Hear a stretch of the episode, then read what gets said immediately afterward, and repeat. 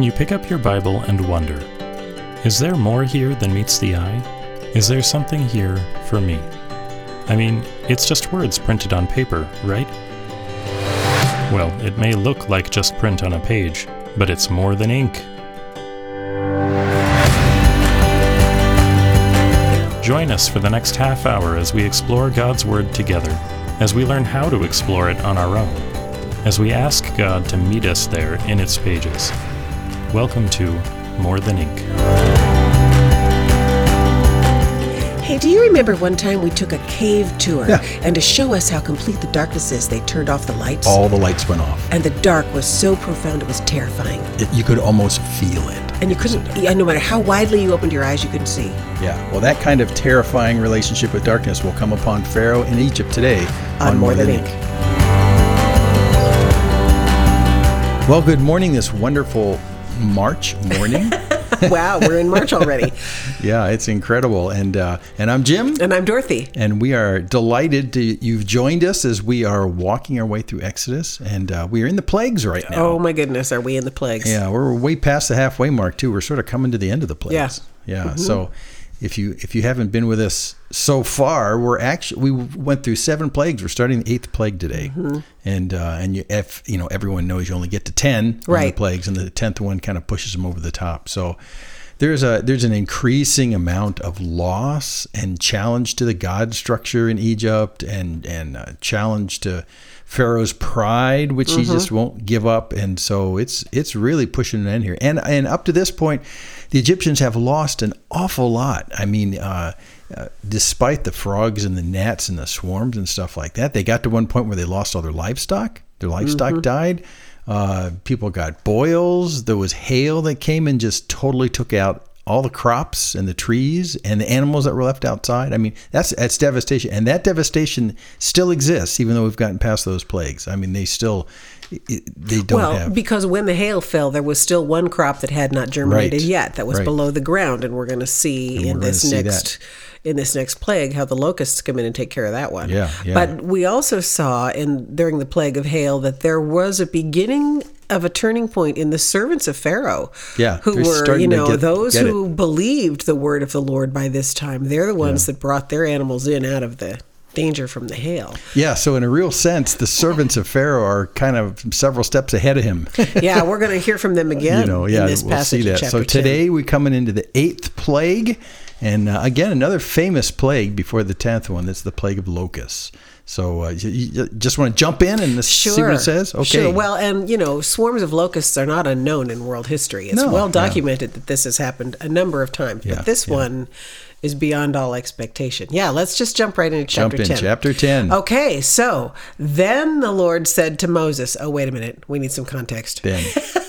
Yeah. Because back in the plague of the of the hail, Mm-hmm. we're told that Pharaoh had sinned and hardened his heart, Right. and then then Pharaoh's heart was hardened. That's an important sequence back in chapter nine. So here at the beginning of chapter ten, God's going to say, "I've hardened his heart." Right. So we have Pharaoh sinning and hardening his own heart, then his heart continuing to be hardened, and then God claiming credit. And from this point on, God takes all the credit for hardening Pharaoh's heart. So we'll talk about that as Yep. the It's a theme. unfolds. It's a theme through all the plagues. Okay. Then the Lord said to Moses, this is verse 1 Go into Pharaoh, for I have hardened his heart and the heart of his servants, that I may show these signs of mine among them, and that you may tell in the hearing of your son and of your grandson how I have dealt harshly with the Egyptians and what signs I've done among them, that you may know that I am the Lord. Can we stop there for just a second? Hmm. Yeah, this is like a big teaching moment. It is. Yeah. It's this huge introductory statement. There's a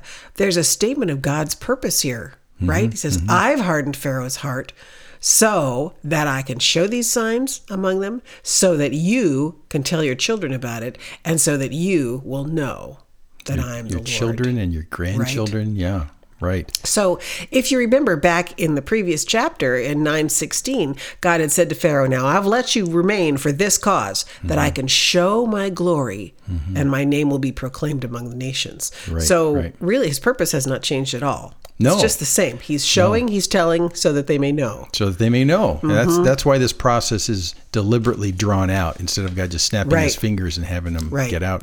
Yeah, and in fact, it's a, it's a direct answer to to uh, Pharaoh back in chapter five, where he says, "Well, okay, so who is this Lord you're talking Right, about? right. you know, I what? Who is he that I should obey him and let let these people go? I mean, who is this guy?" And so God says, "Well, I'll let you know." And here we are at the eighth plague in terms of glorifying exactly who God is and and who He is in contrast to the To the Egyptian Egyptian gods, gods, right. who are shown powerless Right. through all this. Yeah. Yeah. And, uh, you know, I just out of curiosity, I wondered how long it says their sons and, and, well, children and grandchildren, this would go on. Mm-hmm. I kind of looked forward to see if I could find evidence of them still talking about it uh, later on in the history of Israel. And you do actually. Oh, yeah, lots. Yeah, it comes out. And I found one way over, this is like 400 years later Mm-hmm. in, in 1 Samuel, before Saul is king and the Philistines are fighting the Israelites and stuff like that. Uh, there's a there's a time where the I think it's in chapter four of 1 Samuel where the Philistines are fighting the Israelites. It does not go well for the Israelites. I mean, this is before David and Goliath even. Does not go well. But in the midst of that, they say, "Look out, because these are the people." Who have this God that took out the Egyptians Right. with the plagues? That's what the Philistines say. Right. So 400 years later, they're still talking about what happened here. And Well, the, it's the Philistines who are talking about it. yeah, Philistines are. Yeah, And it's remember, we famous. mentioned that that, Yeah. that the Philistines lived in Gaza, which is along that trade route Yeah. coming up out of Egypt. So, you know, as trade came out of Egypt, stories would have traveled right of what So- happened there. so what's going on in this history right here is something that persists and is talked about for generation after generation and that's deliberate on god's part deliberate okay so we have that gigantic teaching moment so that they'll know that i'm the lord and we jump into verse 3 Verse and we- three. and we get a warning now we get Okay. a warning before the grasshoppers So Moses and Aaron went in to Pharaoh and said to him, Thus says the Lord, the God of the Hebrews, how long will you refuse to humble yourself mm. before me? Let my people go, that they may serve me. For if you refuse to let my people go, behold, tomorrow I'll bring locusts into your country, and they shall cover the face of the land, so that no one can see the land. Wow. And they shall eat what's left to you after the hail, and they shall eat every tree of yours that grows in the field, and they shall fill your houses and the houses of all your servants and of all the Egyptians, as neither your fathers nor your grandfathers have seen, from the day they came on earth to this day. Then he turned and went out from Pharaoh. wow Oh. served him notice So we get a warning. get a warning. And and basically, uh, we were talking about this last time. They thank their lucky stars the fact that they didn't lose all of their crop because the wheat hadn't come out Hadn't yet, germinated yet, hadn't yeah. germinated. But now it's germinated. And he says, "Well, that's the end of that. Everything that's green is going to be eaten by this. Well, and you can imagine, as many of you have witnessed after a hailstorm, that the leaves are still sort of on the trees, but they're shredded and they're hanging that's there. right. That's right. So, here come the locusts. Well, there's your problem. Your leaves are all shot up with with Yeah. hail. Yeah. Well, now the locusts are going to come and, and take care of whatever's left. Yeah, but it's very clear here about the state of Pharaoh's heart that he Yeah. that is so hardened that he refuses to humble himself humble before this himself. God has so clearly demonstrated Yeah. his power. Yeah. And it's important for us to understand what humbling means. It really just means to consider yourself what you are, in a Right. normal sense, instead of an elevated Right. sense. Get low before God. right. Know and who so- you are. And so here, him. Pharaoh is overestimating who he is and what he is, and God says, "No, you Right. got to get back to level. It's not what Right. you are." So he he refuses to do that. He refuses to do that.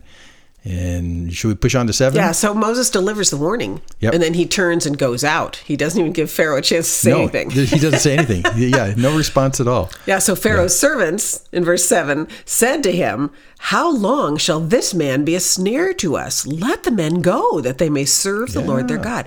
Do you not yet understand that Egypt is ruined? Ruined.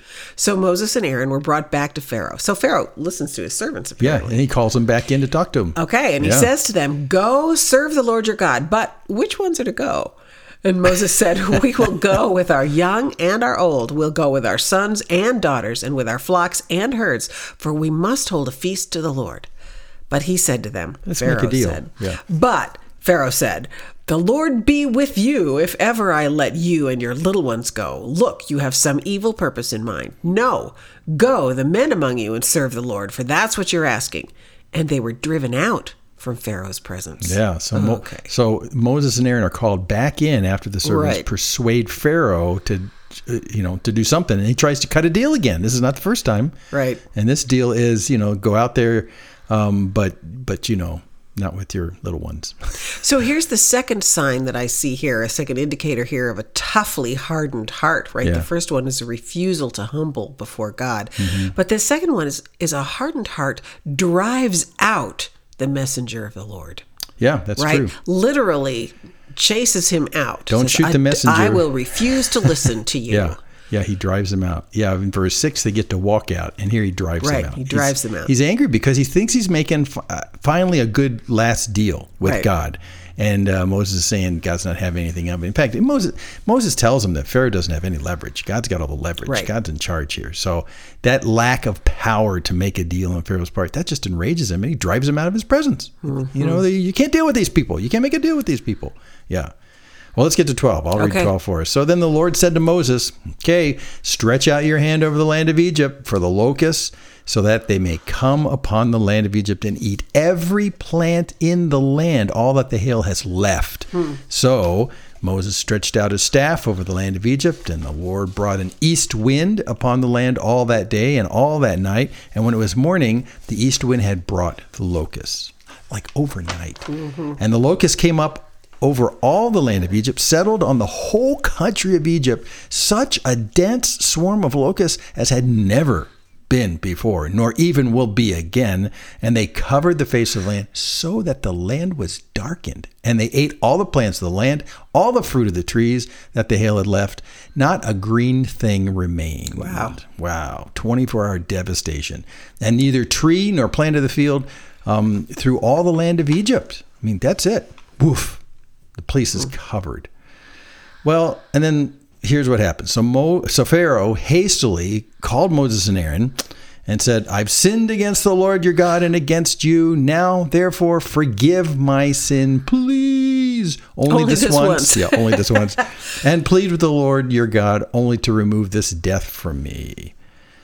So he went out from Pharaoh, pleaded with the Lord, and the Lord turned the wind into a very strong west wind, which lifted So the locusts. the other direction. Going the other direction, right? Toward toward the uh, Red Sea, actually, and drove them into the Red Sea. Not a single locust was left in all the country of Egypt. But the Lord hardened Pharaoh's heart, and he did not let the people of Israel go.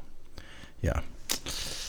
So it's exactly as he was warned. These these locusts came in, ate everything that was green that was left in the land. And now this is the last plague that we get a real uh, a real clear warning. I mean, we get some warning about the next one too, but it's almost unbelievable. Yeah, or the last, right. the final warning, the tenth Right. one. Yeah, the 10th but, one. Um, you know, Moses had warned him, and then it happened. But Pharaoh, the Lord hardened Pharaoh's heart again. Again, So you know, we've seen that that hardened heart has refused to humble.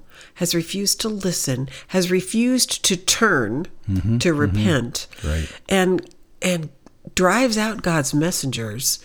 And God, the clock is ticking, right? God will judge. There is a point Oh, yeah. of no return Yeah. with a hardened heart, where God says, "Okay, time is up. I will judge." Yeah, you can feel it kind of coming to a Mm-hmm. close in in all of this, and it's interesting too when we look at when we look at Pharaoh's quote unquote repentance. Uh, it's you Mm-hmm. It's know, not real repentance. It's not repentance. You know, forgive me, only this once. I mean, let's make a deal. And it's not repent. It's, it's actually more kind of averting the consequences Right. of your of your sin. It's not. It's, it's a very shallow version of repentance. It's not really a, an embracing the fact that you're wrong and you sinned. Although well, he says he it's has. a remorse. He's Yeah. sorry for what has happened, Right, And he right. wants to fix the circumstance, and so Right. he'll say whatever is required to be said in Yeah. order to relieve the Well, circumstance. and he knows that in the past plagues, he's done this very same thing. He's done some level of, Right. You know, repentance, and then Moses turns around and pleads to God, and God reverses it. Okay, but this is the second time now Pharaoh has introduced the idea of having sinned. Yeah, Right. yeah. Back in chapter 9, he said, Okay, I've sinned. The Lord is the righteous one. Pray to God for me. And now this time he says, uh, uh, Okay, I've sinned against the Lord, your God, Yeah. not against the Lord, my God. Right, right, There's no right, right. personal owning of sin here. yeah. He says, I've offended your God. Yep. So forgive me. Yeah. Well, and there's actually two miracles here. The first one is the fact that God brings in this many locusts overnight from with the east wind, and the second one is that He turns around and sweeps them all away again. but by the time He sweeps them all away again, there's nothing They've green everything. left. I mean, it's just whoosh whoosh, and So there's nothing to eat, right, There's nothing, to grow, eat. nothing growing. Nothing. The wheat's all gone. You know, the emmer's all gone, which is a kind of wheat. You know, if there was any fruit still stuck on the trees, it's all gone. I mean, it's it's gone. So what do you do for food? You know, all your all Mm-hmm. your plant food that you grow is gone, and that area of Egypt is is all watered by the Nile. You grow a lot of crops there. There's nothing to eat there. We've lost all the livestock. I mean, it's it's devastation. The country is devastated in terms of a food perspective. And so Pharaoh was grabbing at straws here, saying, you know, I've sinned. Uh, let's reverse this. Well, even though God reverses taking out the locusts, it's not going to The reverse the consequences still remain. The consequences Right. are still there, yeah. And there's a, there's a lot to there's a lot of theology in that that there are consequences that last even after we've made any kind of reversals. And in this particular case, the plague, the effects of the plague weren't reversed, but the plague itself was. So that's interesting because now we're completely set up for the ninth plague. Yeah, oh, which yeah. is darkness. Yeah. Which is fascinating that this is the last one of this kind. Yeah. Before the final plague the that we'll one. talk about next week. But um, you know, the darkness through the scripture always indicates the heart condition of one who refuses Oh, yeah. or one who is separated from God. So it's no mistake that at this point in the process, the plague is darkness. Yeah, and it's a terrifying thing. I mean, because we have so much artificial light in the modern day, we don't Right, think much about this. right. And this is also a direct affront against the big god Ra, Ra, the sun god. Yeah, god, In the broad daylight, it's can- dark. Who can blot out the sun god? Right. Well, God can. the creator of the sun. Yeah, let's jump into that. So that's verse 21. You want to read yeah. for us? Then the Lord said to Moses, Oh, no warning this time. No warning. The Lord said to Moses, Stretch out your hand toward heaven that there may be darkness over the land of Egypt, a darkness to be felt. To be felt. So, you know, that really underscores the fact that this is an outward expression of their condition of being separated is. from God. Yeah, these Right. people are sitting in darkness. This is so, oh, Yeah. that sounds like scripture. Doesn't about it? that? Yeah. Verse 22 So Moses stretched out his hand toward heaven, and there was pitch darkness in all the land of Egypt three days. Mm. They did not see one another, nor did anyone rise from his place for three days. But all the people of Israel had light where they lived. what? Then Pharaoh called Moses and said, Go, serve the Lord. Your little ones also may go with you, and let your flocks and herds remain behind. Oh, more negotiation. More negotiation. Yeah, leave your animals. Verse 25 But Moses said, You must also let us have sacrifices and burnt offerings that we may sacrifice to the Lord our Yeah. God. Our livestock also must go with us. Not a hoof shall be left behind, for we must take them to serve the Lord our God, and we do not know what we with what we must serve the Lord until we arrive there. Mm-hmm. Yeah. But the Lord hardened Pharaoh's heart, and he would not let them go. Then Pharaoh said to him, Get away from me. Take care never to see my face again, for on the day you see my face, you shall die. And Moses said, As you say, I will not see your face again. Yep. Okay. Wow. Th- This darkness thing really it's um it's literal. I mean it actually happens Right. as darkness. So, are they still in the dark when this conversation is taking place? I it would seem so. I think so. And you know, a big question that has always come to my mind when I read this is what about artificial lighting? What about oil lamps? Did those not work for the Egyptians? Because it says here that they couldn't even see each other's face. Right. So so did it fail to provide light when they tried to use oil That- lamps? I don't know. That's a good question. Yeah, the text doesn't either. really speak to that. And, and it doesn't it doesn't say, but it's pitch darkness for three days. They did not see one another, nor, did anyone rise from his place for three days. Because I would think, well, you know, okay, so the sun's out. Oh, Right. yeah, everyone light your candles, and we'll just go on doing what we're doing. But well, that would no. imply they couldn't go outside. right? Couldn't go outside. if the outside. darkness is heavy enough to feel, yeah, yeah. So, then that would imply there's there's maybe a spiritual element that they they, it would, they were just freaked out. yeah, a darkness to be felt. Right. Now, there's a phrase to kind Right. of ponder over for a while. A darkness to be felt, and it's and it's actually just it's just terrifying. If you think back, not in the too distant past in history, you know, people when when solar eclipses would happen, you know, even in Western societies, you Right, know, would right. totally freak out because the sun is a constant that Right. you can always count on, and then when it's not there, it feels like the entire universe is falling apart. Well, and I remember with the last complete solar eclipse just a few years ago, uh, everyone that I heard from who had actually been in the shadow and witnessed it was profoundly affected emotionally, and they didn't expect to be. Yeah, Even our funny? own daughter Yeah, described that. Yeah. So, you know, this idea of darkness when there should be daylight because the sun is in the sky Yeah. Yeah. is a is a terrifying thing. Well, I think in our psyche too, we understand that the, the sun is such a constant Mm-hmm. that when it's not there, you you are subtle, you're sort of troubled in an area where you wonder whether God's faithful to His creation anymore. You, you wonder Mm-hmm. Right. if I mean it's so fundamental things are just falling apart, and here they are in the dark for three whole days, and apparently artificial lighting doesn't work. However, there is light in the land of Egypt. And it's in Goshen. Right. where God's people are. Now there's That theology in that been too. Yeah, that must have been really strange. So so there's light over there. They're not having problems over there. And you can imagine how this looked actually, because if you've witnessed a solar eclipse, you can actually stand where the shadow, the edge of the shadow passes over you, and you can be one minute in the dark and the next minute in the light. Mm-hmm. Right, So, right. you know, that's not an unknown phenomenon. We had we do have something we've experienced that we can relate to this. Yeah. But for it to go on for three days, Yeah, for three days. which for three days. of course in the scripture it pictures a number of different hmm. things. There's yeah, a lot of a lot of stuff. a yeah. lot of typology attached to that. Yeah, but don't make the mistake of judging this ninth plague from a modern perspective. You know, lack of Right. light we just think is a trivial issue. You get you got a flashlight, you turn that on. Right. But but here we're in the the, the utter foundation of the universe has suddenly been shaken. And so mm-hmm. since we've been talking all the way through it, these nine plagues, we've been talking about what God has done has challenged the God Right. structure of Egypt. And now we're we're challenging something so fundamentally that it makes them wonder, is their God so powerful that he can Right. actually turn off the very things that we've taken for granted? Is that possible? And he's saying, yeah, But he can reverse day and night. he can reverse day and night. And uh, there's a there's a concept called the common grace of God, where God gives to mankind good things like Right. rain for your crops and sun for your crops and stuff like to that. To all humanity. Right, and humanity. Then you know the basic problem with humanity is they they enjoy these blessings from God, but they don't thank Him or honor Him as them coming from Him. So here's a case I think that the that the Egyptians are thinking: if this God is that powerful and we're not honoring Him, man, we're in big trouble. If he if He is responsible for that, we're in big trouble.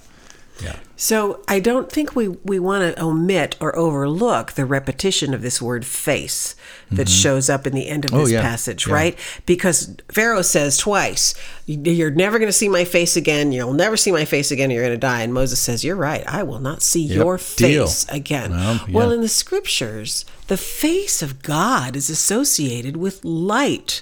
Then that incredible blessing in Numbers six, right? The the priest is just saying, the Lord make his face shine on you. Yeah, yeah. When you are face to face with God, there's light. Right. Right? And Paul writes this beautiful passage in 2 Corinthians 4 about the light of the glory of God in the face of Christ. I just want to read this to you mm-hmm, because this mm-hmm. came to mind when I was thinking about seeing the face of God bringing spiritual light.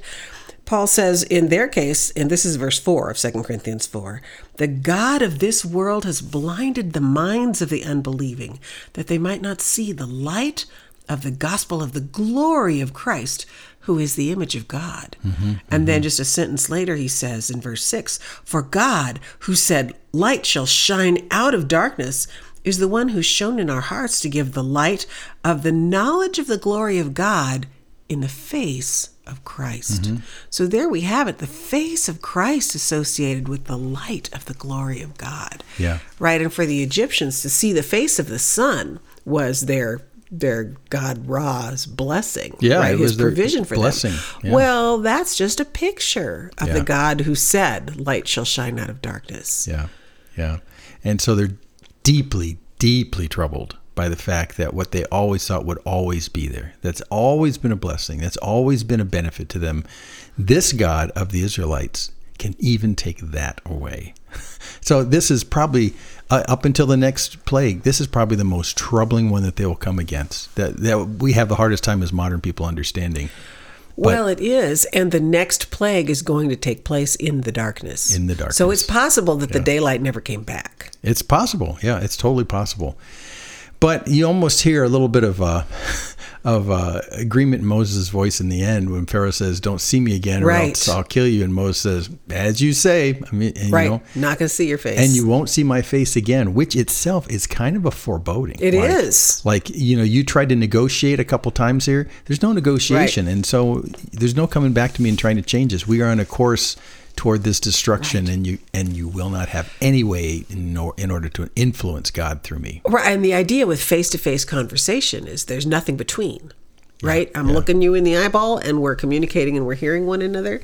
Well, this set me thinking of um, of the verse in Genesis 6 3 where it says, God's spirit will not continue to wrestle forever Yeah. with a human heart that's bent on refusal. That's totally right. God That's will totally right. judge. He says, you know, I will give you opportunity after opportunity after after opportunity, but there will come a time when your hardness is complete. And- yeah. then I'm not going to give you any more opportunities. Yeah. Then judgment comes. Yeah, it makes me think of the that term, the day of the Lord, too. Right, judgment's going to be that there there is a there is a, a hard date on the calendar in heaven, Right. when all of this will come to an end and judgment will happen. There's no avoiding it. There's no negotiation like Pharaoh's trying to do with Moses here. I mean, it it is just going to come to an end, and God has set that date because He knows what's effective in His kingdom in terms of who will come and who will not come. Right. But it's clear as we as we close out that this this ninth plague.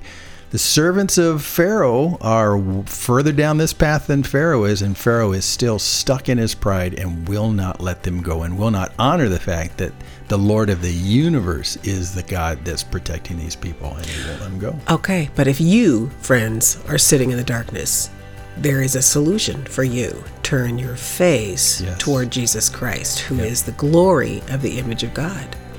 And you'll go from the kingdom of darkness into the kingdom, the kingdom of light. of light. Yeah. Oh, my goodness. That's what we're talking about here. Well, we are out of time again, and uh, we're going to jump into uh, chapter 11 next time you come, and we're going to go into the last plague and talk about how God memorizes it, not memorizes it, memorializes, it. Yeah. it. Yeah, for all eternity, in fact. It's a very important thing. So I'm Jim, And I'm Dorothy, and come back with us next time as we look at the Passover on more than ink.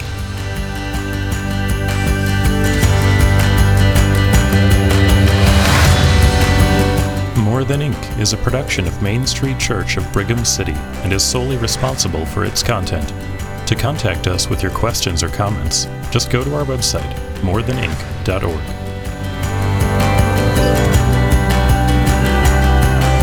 Okay, we're recording, I think. Yep, okay.